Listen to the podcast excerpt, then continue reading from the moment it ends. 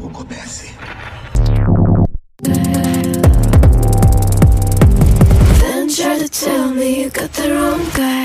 Olá, internet! Esse ano, o décimo filme da franquia Jogos Mortais estreou nos cinemas em 28 de setembro. E o que é melhor do que o Halloween para relembrar essa franquia que eu amo? Porque sim, eu sou fã tá? Assim, eu tenho DVD dos filmes em casa. Eu assisti todos, desde o primeiro, assim, ó, no cinema. De verdade, eu acho que é o filme que eu mais. Um dos filmes que eu mais gosto, assim, de terror e de Halloween. Então, cata pipoquinha e vem de 20 fatos sobre jogos mortais. Lembrando que esse vídeo tem spoilers e também vai tratar de uns temas aí meio nojentos e tal, porque a gente tá falando de jogos mortais, né? Então fica aí por sua conta e risco. Bom, hoje Jogos Mortais é um fenômeno da cultura pop mas antes de todo esse sucesso, a ideia surgiu de uma forma meio inusitada. O diretor James Wan e o roteirista Leigh Whannell se conheceram em 1995 na faculdade e se tornaram amigos. Os dois passaram a trabalhar juntos, mas até então tinham trabalhado apenas aí em filmes indie.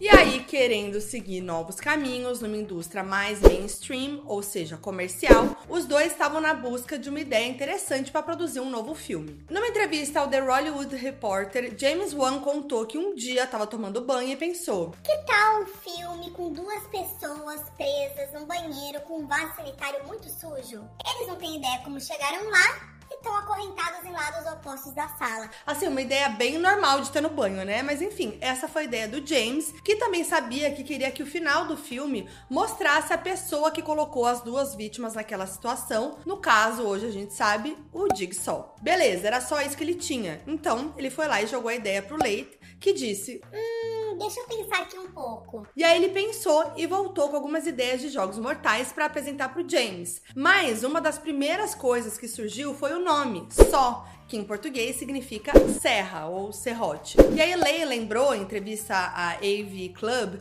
que quando recebeu a ligação do James com a ideia, desligou o telefone e começou a fazer um esboço da palavra só num caderno, uma fonte meio anos 80, pingando, pingando sangue e tal. E aí então ele disse pro James que estava dentro desde que o nome fosse só. E assim foi, né? Só é o nome original dos filmes da franquia, mas no Brasil virou Jogos Mortais. Ainda bem, né? Porque senão ia ser Serra apenas Serra. De acordo com James, em entrevista, ele e Leite passaram um ano escrevendo o roteiro de Jogos Mortais e mais de um ano tentando vender a ideia para algum estúdio na Austrália, porque os dois são australianos. Só que nada estava rolando. Então, a agente de James e Lee disse que tinha mostrado a ideia do filme para um agente de Los Angeles, amigo dela, e ele queria marcar uma reunião. Os dois já estavam daquele jeito, frustrados com a situação do filme, sempre recebendo não, sempre tava no quase, mas nunca saía do papel. Lembrando que eles estavam nessa aí um ano tentando vender a ideia. Então, James pensou que se eles fossem voar para Los Angeles para mostrar a ideia para um cara que eles nunca tinham visto na vida, é que eles tivessem pelo menos um material ali audiovisual audiovisual para deixar claro que James podia dirigir e que Lee podia atuar, porque assim, ele também era ator e participou dos primeiros Jogos Mortais. Foi então que surgiu o hoje clássico curta-metragem Só, o primeiro material audiovisual da franquia.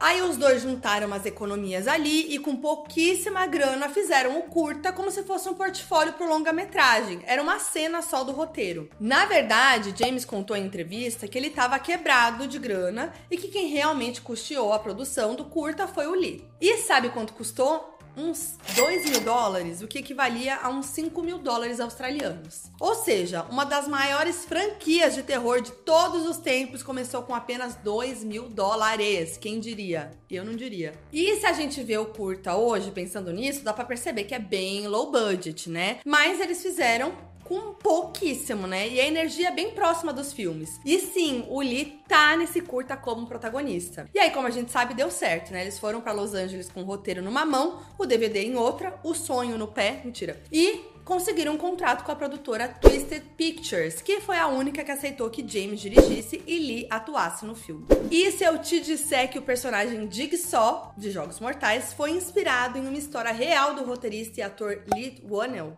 muito que bem, amores. Em entrevista, Lee contou que na época em que ele e James estavam desenvolvendo a ideia do filme, Lee tinha por volta aí de 24 anos e sofria com enxaqueca. E aí ele sempre ia pro hospital até que um dia decidiu fazer uma ressonância magnética. Enfim, ele tava lá, né? E pensou: E se você recebesse a notícia de que tem um tumor e iria morrer em breve? Como você reagiria a isso? Assim, bem leve. E foi aí que ele começou a desenvolver o personagem Dig Só como alguém que tinha um tempo limite para viver. Ele associou essa ideia a alguém que coloca outras pessoas também nessa condição de pouco tempo de vida, com a reflexão de assim: Você tem 10 minutos de vida, como você vai passar esses 10 minutos? Você vai sair dessa? Ele achou que essa era uma boa maneira de captar a ideia do porquê alguém colocaria duas pessoas numa sala e daria um limite de tempo para elas saírem daquela situação. E foi bem isso mesmo, né? O personagem Jigsaw, que o nome verdadeiro inclusive é John Kramer, tá com os dias contados por causa de um tumor na cabeça. Aí depois de uma tentativa de suicídio, ele descobre uma nova motivação para viver e se torna obcecado por colocar pessoas em situações de quase morte, fazendo elas escolherem entre viver e morrer. Detalhe que ele também é engenheiro civil, por isso ele sabe construir aquelas armadilhas super elaboradas, né? E tem uma questão moral envolvida aí também, porque o Jigsaw promove esses jogos com pessoas que têm alguma falha moral, o que torna tudo meio controverso ali, né? Tipo assim, ele é um assassino ou não? Até porque ele dá a oportunidade da vítima sobreviver, assim, dá a oportunidade, né, da vítima sobreviver. É meio complicado, né? Porque o, o julgamento da falha moral é um julgamento que ele tem, né? E aí ele bota essas armadilhas aí que pra sobreviver assim é realmente.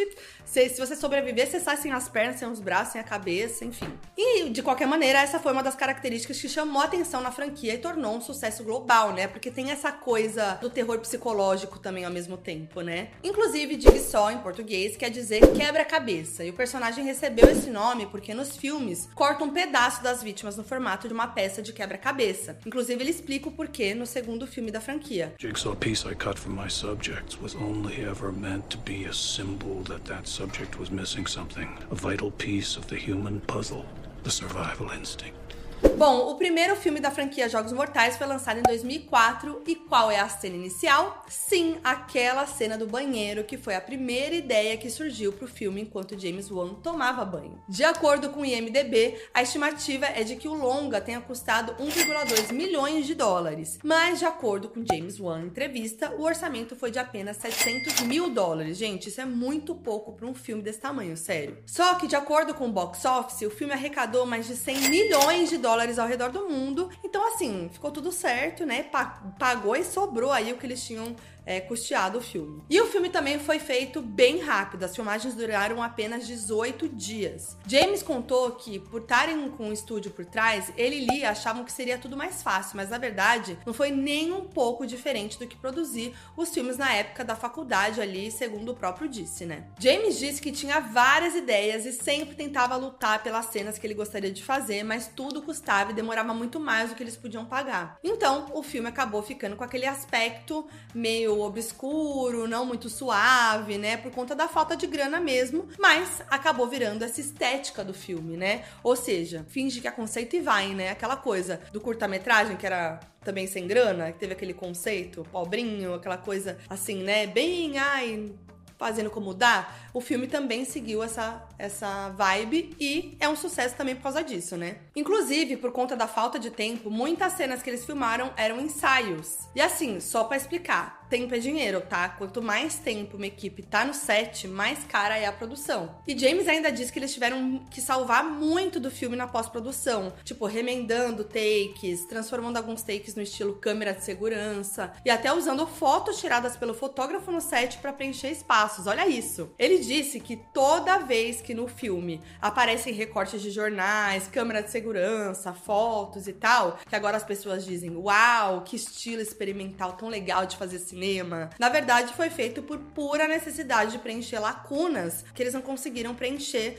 nas filmagens. Então, olha isso, gente. Virou conceito real a falta de, de grana ali no começo, né? E antes a gente se jogar em curiosidades de bastidores, eu preciso dizer que James e Lee acham, ou pelo menos achavam, Jogos Mortais meio cringe. Sim, gente, numa entrevista de 2010 ao AV Club, os dois falaram um pouco sobre esse sentimento. O James disse que sentiu uma vergonhazinha quando assistia Jogos Mortais, e o pior segundo ele, é que ele já fez outros filmes muito melhores e mais bem acabados, mas pelo fato de ter sido um super sucesso, ele é mais lembrado por Jogos Mortais o que ele não curte tanto, já que ele acha que as pessoas lembram mais dele por causa daquele estilo de direção do primeiro filme. E já o Lee disse que quando ele pega Jogos Mortais passando na TV e assiste, ele fica meio assim, mas ao mesmo tempo tem um carinho enorme pelo filme, porque ele mudou sua vida, né? E óbvio, James também concorda com isso. Eu achei fofo por parte deles. E só como curiosidade, os dois criaram uma carreira bem sólida depois de Jogos Mortais, tá? Além deles participarem na produção de alguns filmes de sequência da franquia, eles estão por trás de outros clássicos. Por exemplo, James Wan é responsável por Sobrenatural, Invocação do Mal e Megan, por exemplo. O Lee Wannell também tá na produção de Sobrenatural, assim como O Homem Invisível e outros filmes. Inclusive, ano passado, com o anúncio do filme Jogos Mortais 10, James Wan falou nos stories que nunca imaginou que aquele filme indie teria uma vida tão incrível. Ai, gente, fofo. E tem um negócio, muita gente confunde, mas aquele boneco icônico de Jogos Mortais, que é fantasia de Halloween todo ano, aquele, não é o Jigsaw. O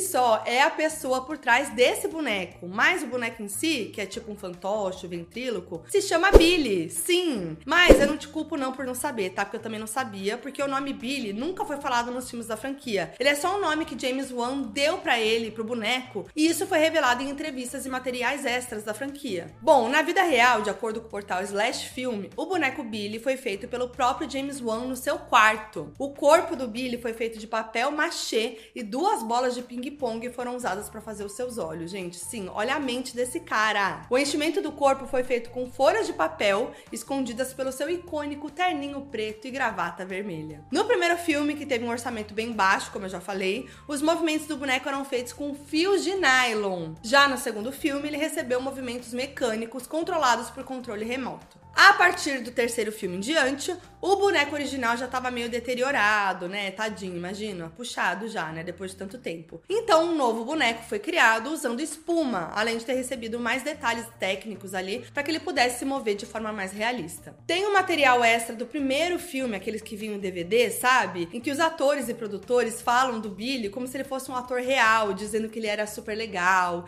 que ele nunca se atrasava para as gravações, que ele era super profissional. Eu amei muito isso, achei muito divertido. Ultimate professional. Was always on set on time. E a história dele nos filmes é a seguinte, para quem não sabe ou porque não se lembra, né? Antes de se tornar o assassino, John Kramer, o Jigsaw, criou um boneco semelhante ao Billy para ser dado como brinquedo ao seu filho ainda não nascido. Mas a sua esposa sofreu um aborto espontâneo depois de ser atingida no estômago por uma porta giratória do hospital. E aí a raiva de John foi o principal motivo para ele usar uma versão mais sinistra do boneco que ele criou para o seu falecido filho para transmitir suas instruções às vítimas dos seus jogos. E lembra aquela primeira cena do filme que é no banheiro? Muito que bem. No caso, é a cena que costura toda a narrativa do filme, né? O primeiro ato dessa cena é quando Adam, personagem interpretado pelo Lee, sim, acorda numa banheira, dentro da água ali, quase se afogando. Essa cena foi gravada logo no primeiro dia, e por mais que o próprio Lee tivesse escrito o roteiro e tal, ele só se deu conta no set de que eles não tinham dinheiro para contratar um dublê para fazer a cena. Então ele mesmo teve que fazer. E sabe o corpo que tava ali no chão do banheiro, no caso o próprio Jigsaw? Muito que bem. Também foi o ator Tobin Bell que fez a cena, porque obviamente eles não tinham dinheiro para pagar um dublê. Então imagina, ficou lá estatelado no chão um tempão. Inclusive, todas as cenas do banheiro foram gravadas em seis dias e na ordem cronológica, para que os atores pudessem ficar no personagem. E nessa cena, James Wan trouxe um conceito. As cenas do personagem Dr. Lawrence foram filmadas de forma mais controlada e estável, enquanto as cenas do Adam foram feitas no estilo câmera na mão e mais trêmulas, para representar a personalidade de cada personagem. E as algemas que estão nos tornozelos dos personagens tinham borracha na parte interna para não machucar a pele dos atores, mas mesmo assim doía muito, segundo os próprios disseram. E sabe a privada, bem suja que tá na cena? Parte dessa sujeira foi feita com o quê? Chocolate derretido. Ai, a magia do cinema, né? E uma das personagens mais icônicas da franquia é Amanda Young, que apareceu no primeiro, segundo, terceiro, sexto e décimo Jogos Mortais. O plot, né? Na verdade, ela trabalha com Jigsaw e não é só uma das suas vítimas. E sabe como ela entrou no filme? Muito que bem. O diretor James Wan tinha um crush na atriz Shawnee Smith, que interpretou Amanda, Desde os 14 anos ele tinha esse crush. James contou em entrevista que esse foi o motivo dele pensar nela como atriz pro filme. Shawnee disse em entrevista que ela e James estavam na mesma empresa de agenciamento na época e falaram para ela: Ó, oh, tem um filme aí, Eles não têm muita grana e tal, mas é isso aqui. De acordo com o I, de primeira ela recusou. Aí a Shani só aceitou participar depois de ver aquele curta-metragem que deu origem à franquia. Quem diria, né? Isso porque a cena em que ela participa no primeiro filme é a mesma cena que foi usada para fazer o curta-metragem. Amanda tá usando aquela máscara que no curta foi usada pelo Adam, personagem interpretado pelo Lee. E um detalhe bem bizarro da cena da Amanda nos Jogos Mortais é que, já que eles não tinham muita grana pra arte, eles usaram intestino de porco para deixar aquela cena dela cortando a barriga do cara pra achar a chave mais realista. Hum, muito tenso. Mas vamos falar da armadilha da Amanda, né? Aquele capacete, que essa é uma das armadilhas mais icônicas de toda a franquia, né? E é chamada de Reverse Bear Trap, que traduzido seria armadilha reversa do urso, mas a gente conhece como armadilha do capacete. No curto, eles criaram essa peça com aço, o que fez com que ela ficasse bem pesada e até perigosa, né? Então, pro filme, eles usaram uma com alumínio, mas mesmo assim, a Shawnee disse que ainda era muito pesada e que ela tinha que segurar o capacete com a boca. Além disso, ela tava com febre no dia da gravação da cena, o que dificultou ainda mais. Mas ela usou disso tudo para incrementar ainda mais o sofrimento da personagem. E vamos falar das armadilhas, né? Falando em porco, uma das armadilhas mais nojentas feitas pelo Jigsaw aparece em Jogos Mortais 3, chamada de Pig Vat ou Tanque de Porcos. Basicamente, a armadilha consistia em porcos mortos inteiros jogados em cima dos personagens, que eram Jeff Delon e o Howden. Os porcos eram moídos em um aparelho enorme, enquanto isso, os personagens iam se afogando num poço de gordura, com restos e órgãos do animal. Gente, um nojo. Imagina gravar isso. De acordo com a Variety, o ator que fez o Jeff, Angus McFadden, quase desistiu do filme por conta dessa cena, assim, eu entendo, tá? Assim, deixando bem claro que os porcos eram falsos, pelo amor de Deus. Mas na cena também é possível ver algumas larvas, e essas sim eram verdadeiras. De acordo com o portal Watchmojo, as larvas não só eram como vieram esterilizadas de um laboratório para garantir a segurança dos atores. Tenso, gente. Outra armadilha icônica da franquia é das agulhas, a Needle Pit, que acontece no segundo filme. No caso, a própria Amanda, que eu acabei de mencionar aqui, é jogada numa pilha de seringas com agulhas e precisa procurar uma chave. Detalhe que ela era usuária de drogas, então as agulhas se relacionam com essa dependência aí dela. E assim, quando a gente vê a cena, é muito chocante, porque parece muito real, né? Mas os bastidores são muito menos aterrorizantes. Pega essa. Obviamente que não tinha nenhuma agulha de verdade ali, né? Elas foram substituídas manualmente por agulhas de plástico. E sabe quantas seringas tinham nessa cena? Gente, eram 120 mil seringas que durante quatro dias foram manualmente ali, ó, trabalhadas para adicionar as agulhas de plástico. Imagina o trabalho que isso deu. Tira a agulha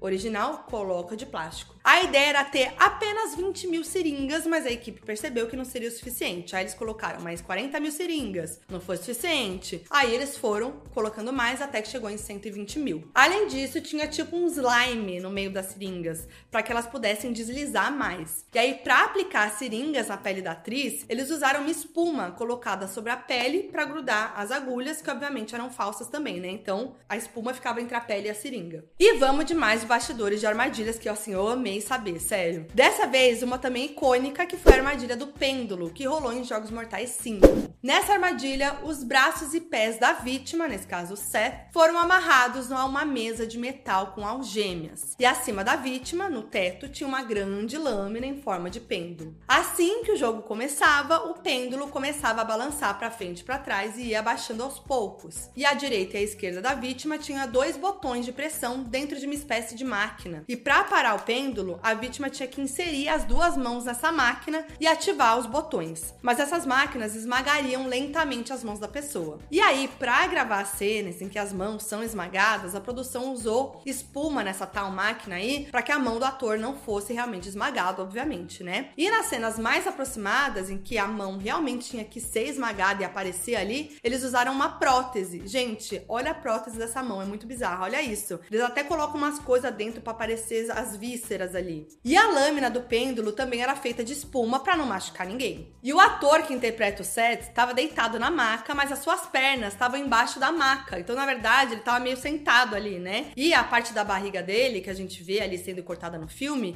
era uma prótese. Então, tipo assim, É tudo prótese, a barriga e as pernas. Parece truque de mágica. Eu amei que eles recriaram até as tatuagens na prótese. E para simular a respiração, eles colocaram bolsas de ar que eram infladas por cabos na parte da barriga para ficar mais realista. E também tinha uma pessoa que ficava mexendo as pernas e pés falsos. Gente, eu amei os bastidores dessa armadilha. Acho que foi o que eu mais gostei, porque tem muito detalhe, gente. Até bomba de ar para fingir a respiração parecia. E fica perfeito, né? É inacreditável. Tudo isso manualmente ali, né? Zero computação gráfica. Agora vamos falar de uma armadilha da vida real que rolou no set de Jogos Mortais 4. Mas calma, porque o espírito de quinta série B veio. Simplesmente a produção escondia algumas máquinas que faziam sons de peido no set. Aí quando tava rolando uma cena assim muito tensa, alguém da produção acionava a máquina que fazia som de peido e eles ficavam zoando, assim, vendo na, na no switcher ali, pra ver quanto tempo o ator que tava na cena ia aguentar sem rir, gente.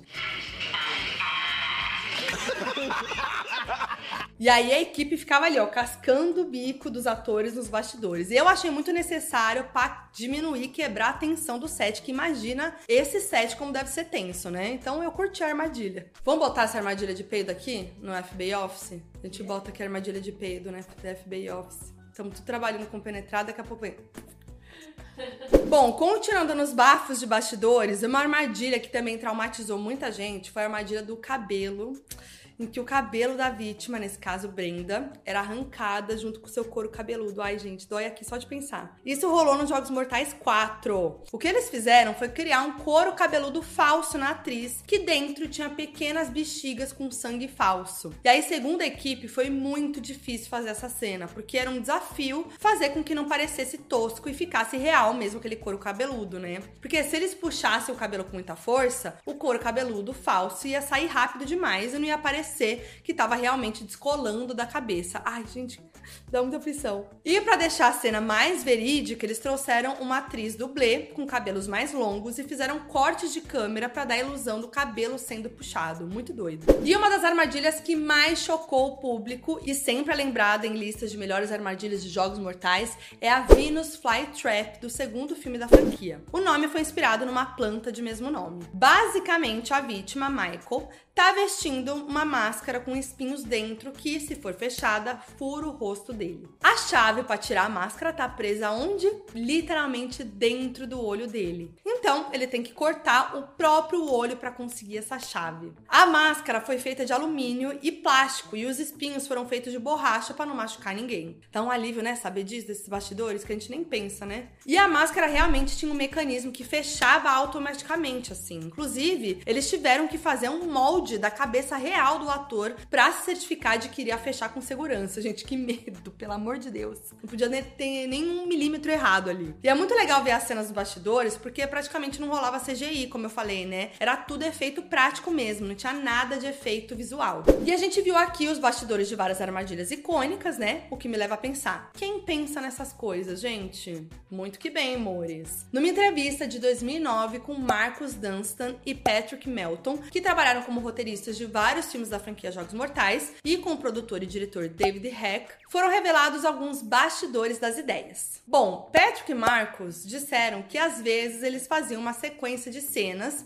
e entre elas simplesmente escreviam: insira a armadilha aqui. Depois eles faziam uma série de reuniões sobre o roteiro e eventualmente tinham que escrever as armadilhas, que são muito específicas, né? Como a gente viu aqui, assim, muito específicas mesmo. E aí eles disseram que é um trabalho totalmente analítico, né? Que eles refletiam. O que a gente fez antes? O que a gente pode fazer agora? Qual que é o tema? E o mais mais importante, né? Podemos realmente construir isso na DCGI, né? Então realmente tem que dar certo. Já o David, responsável por fazer as armadilhas funcionarem, disse que nem tudo funciona como armadilha, porque segundo ele, é uma situação em que deve parecer horrível, mas também ser segura, né? Já que eles não podem colocar os atores em perigo. David até citou uma armadilha específica que rolou em Jogos Mortais 5, a Water Box ou caixa d'água, que basicamente era uma caixa em que a vítima tava com a cabeça cabeça dentro e ela enchia de água. Ele contou que, por mais que tenham feito a cena da forma mais segura possível, era uma situação em que a única forma de realmente fazer, sem usar muito efeito visual e tudo mais, era o ator realmente entrar na caixa e potencialmente se afogar.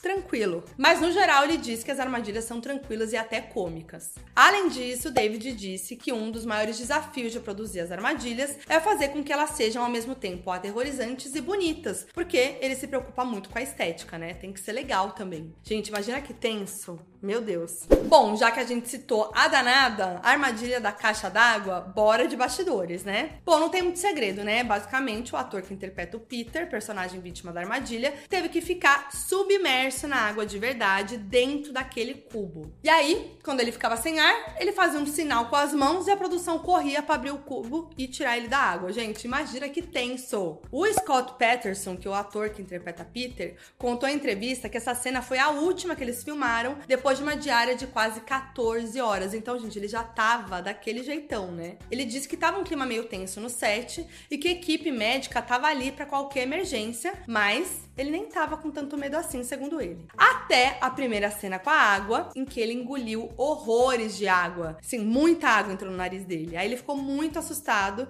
e quando tentou mais uma vez, a mesma coisa aconteceu. Aí ele disse que ficou em choque, tremendo muito e com medo, mas que chegou a passar vaselina no nariz pra água não entrar tanto e aí ele conseguiu fazer a cena. Gente, achei isso bem tenso, inclusive, viu? Especificamente nessa cena, se eles usassem um dublê, ia ficar muito falso. Então eles tiveram que usar mesmo o ator. E aí foi isso, né? Tudo pela arte. Uma curiosidade bem legal é que Chester Bennington, ex-vocalista do Linkin Park, que infelizmente faleceu em 2017, apareceu em Jogos Mortais 3D, o sétimo da franquia. E numa entrevista para MTV em 2010, Chester contou como isso rolou. Simplesmente um dos membros do Linkin Park era vizinho de Mark Berg, produtor de Jogos Mortais. E aí, quando o Mark mudou para o mesmo prédio desse integrante do Linkin Park, que o Chester não falou qual era, o tal integrante disse pro Mark que o Chester ia amar saber que ele estava morando ao lado de um dos produtores de Jogos Mortais. Porque sim, gente, o Chester era muito fã da franquia, tanto que, segundo a Rolling Stone, virou piada entre os outros integrantes do Linkin Park, porque uma vez eles pararam a turnê inteira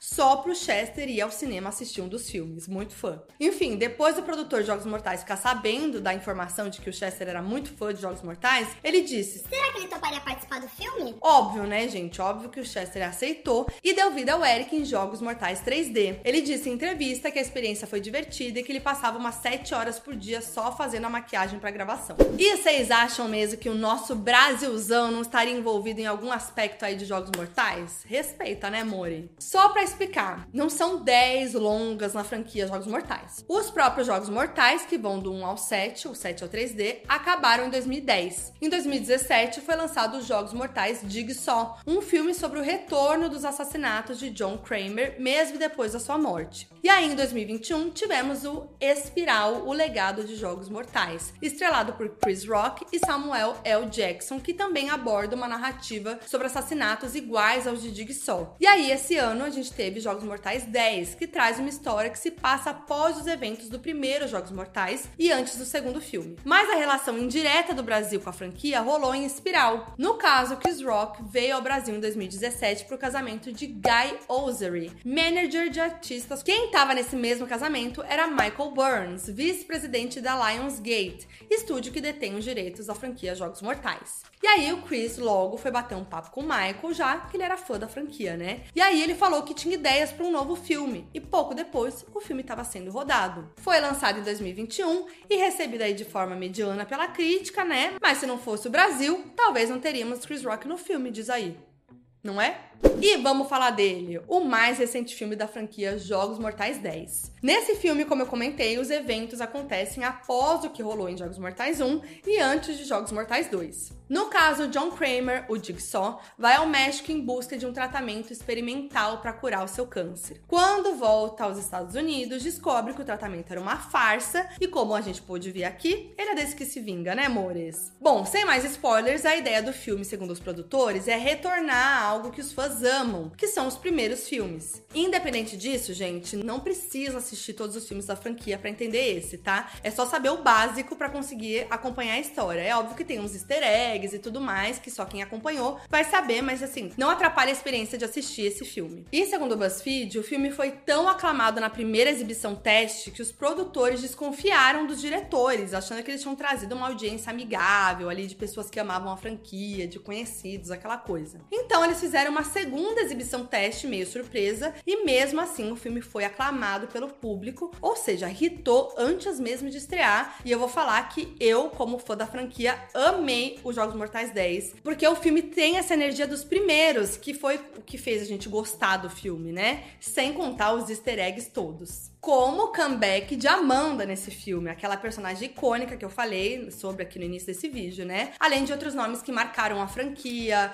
é, logo de filme, trilha sonora, tudo. E de acordo com o diretor, esse filme não é totalmente focado no gore, que é aquele estilo de filme que mostra cenas sangrentas e violentas e tal, mas mais na, na jornada de John Kramer. Então essa é a primeira vez que o John Kramer é o protagonista de um dos filmes da franquia. Mas assim, legal, diretor, mas tem cenas pesadas sim, tá? Nessa vibe gore, que, que me remeteram muito aos primeiros filmes e foi por isso que eu gostei bastante, aliás, né? Porque trouxe essa energia dos primeiros, trouxe as, as armadilhas bem originais, bem raiz mesmo. E eu acho muito legal de ver é que mesmo com a evolução do CGI de todos esses anos e dos efeitos visuais e tudo, muito do filme ainda é feito com efeitos práticos. Então, se a gente observar algumas cenas dos bastidores que foram disponibilizadas, dá pra ver que não tem tela verde, que não tem nada de efeitos assim, é tudo muito real, como os primeiros filmes. Rolaram alguns easter eggs em Jogos Mortais 10, claro, né? Como, por exemplo, a volta da Amanda, do boneco Billy na sua forma original, o Pederson Project, projeto que é o plot do atual filme, né? Que é mencionado a primeira vez em Jogos Mortais 4, pelo John Kramer e outras coisas. Mas o melhor easter egg do novo filme é mesmo a cena pós-créditos, que só quem assistiu a franquia né, a todos os filmes vai pegar. Bom, em Jogos Mortais 10, John Kramer se vinga da galera que deu o golpe nele, com a ajuda da Amanda ali durante as armadilhas, né? Mas durante o filme todo, a gente vê ele no telefone com um detetive que ajuda ele. E só na cena pós-créditos,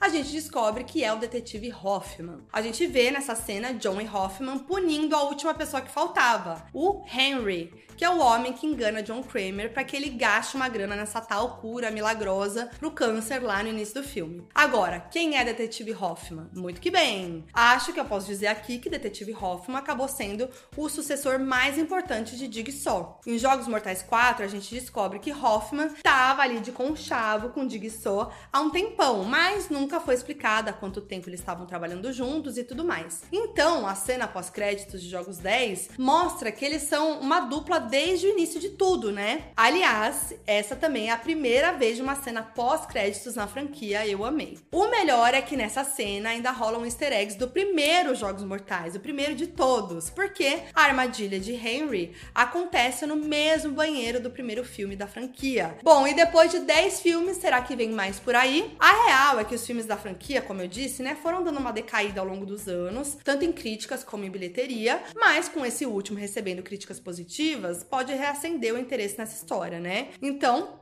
eu acho que pode se enrolar um décimo primeiro filme da franquia, porque a história tem, né? Pensa que o décimo filme foi o primeiro em que o Jigsaw foi protagonista, então ainda dá para explorar ainda mais a história dele, fora a história de outros personagens, né? A relação é, do John com o Hoffman, com a Amanda, todo esse trio aí trabalhando por trás de tudo. Não tem nada confirmado até então, mas os produtores disseram em entrevista que tem ideias para um próximo filme da franquia, mas nada concreto. Olha, gente, não sei vocês, mas se seguir a mesma vibe que foi os Jogos 10, eu topo para que tenha assim. Eu não sou muito a favor dessas franquias muito longas que tem milhões de filmes ou séries, né? Com milhões de sequências, assim, eu acho que cansa. Mas eu achei que eles arrasaram e souberam fazer em Jogos Mortais 10. Então, se for para ser assim, eu topo. O que, que, vocês acham? Vocês são a favor? Vocês curtiram esse vídeo, todas essas curiosidades? Me contem aí nos comentários. Me fala qual que é o seu Jogos Mortais preferido. O meu é o 2, meio clichê, mas é verdade. E é isso, amores. Inclusive, para você que gosta de filme de terror e de Halloween, tem um vídeo muito especial aqui no meu canal que eu amo demais, é um dos meus preferidos de todo o canal, que é a evolução dos filmes de terror. Eu fiz uma linha do tempo com caracterização, trazendo toda a evolução, assim, né? uma linha do tempo mesmo, é, dos filmes de terror, né? Desses filmes de Halloween e tudo mais. Tá muito interessante, é muito legal. Então assistam lá, beleza? Se você curtiu, deixe seu like, compartilha para todo mundo que ama filmes, que ama terror, que ama Halloween. Se inscreve no canal se você ainda não é inscrito para muito conteúdo. Tem vídeo de Foquinha FBI e Foquinha Entrevista toda semana por aqui. E lembrando que esse conteúdo tá disponível aqui no meu canal do YouTube e também no podcast Foquinha FBI, disponível em todas as plataformas de áudio de maneira gratuita. Então vejo vocês no próximo. É nós.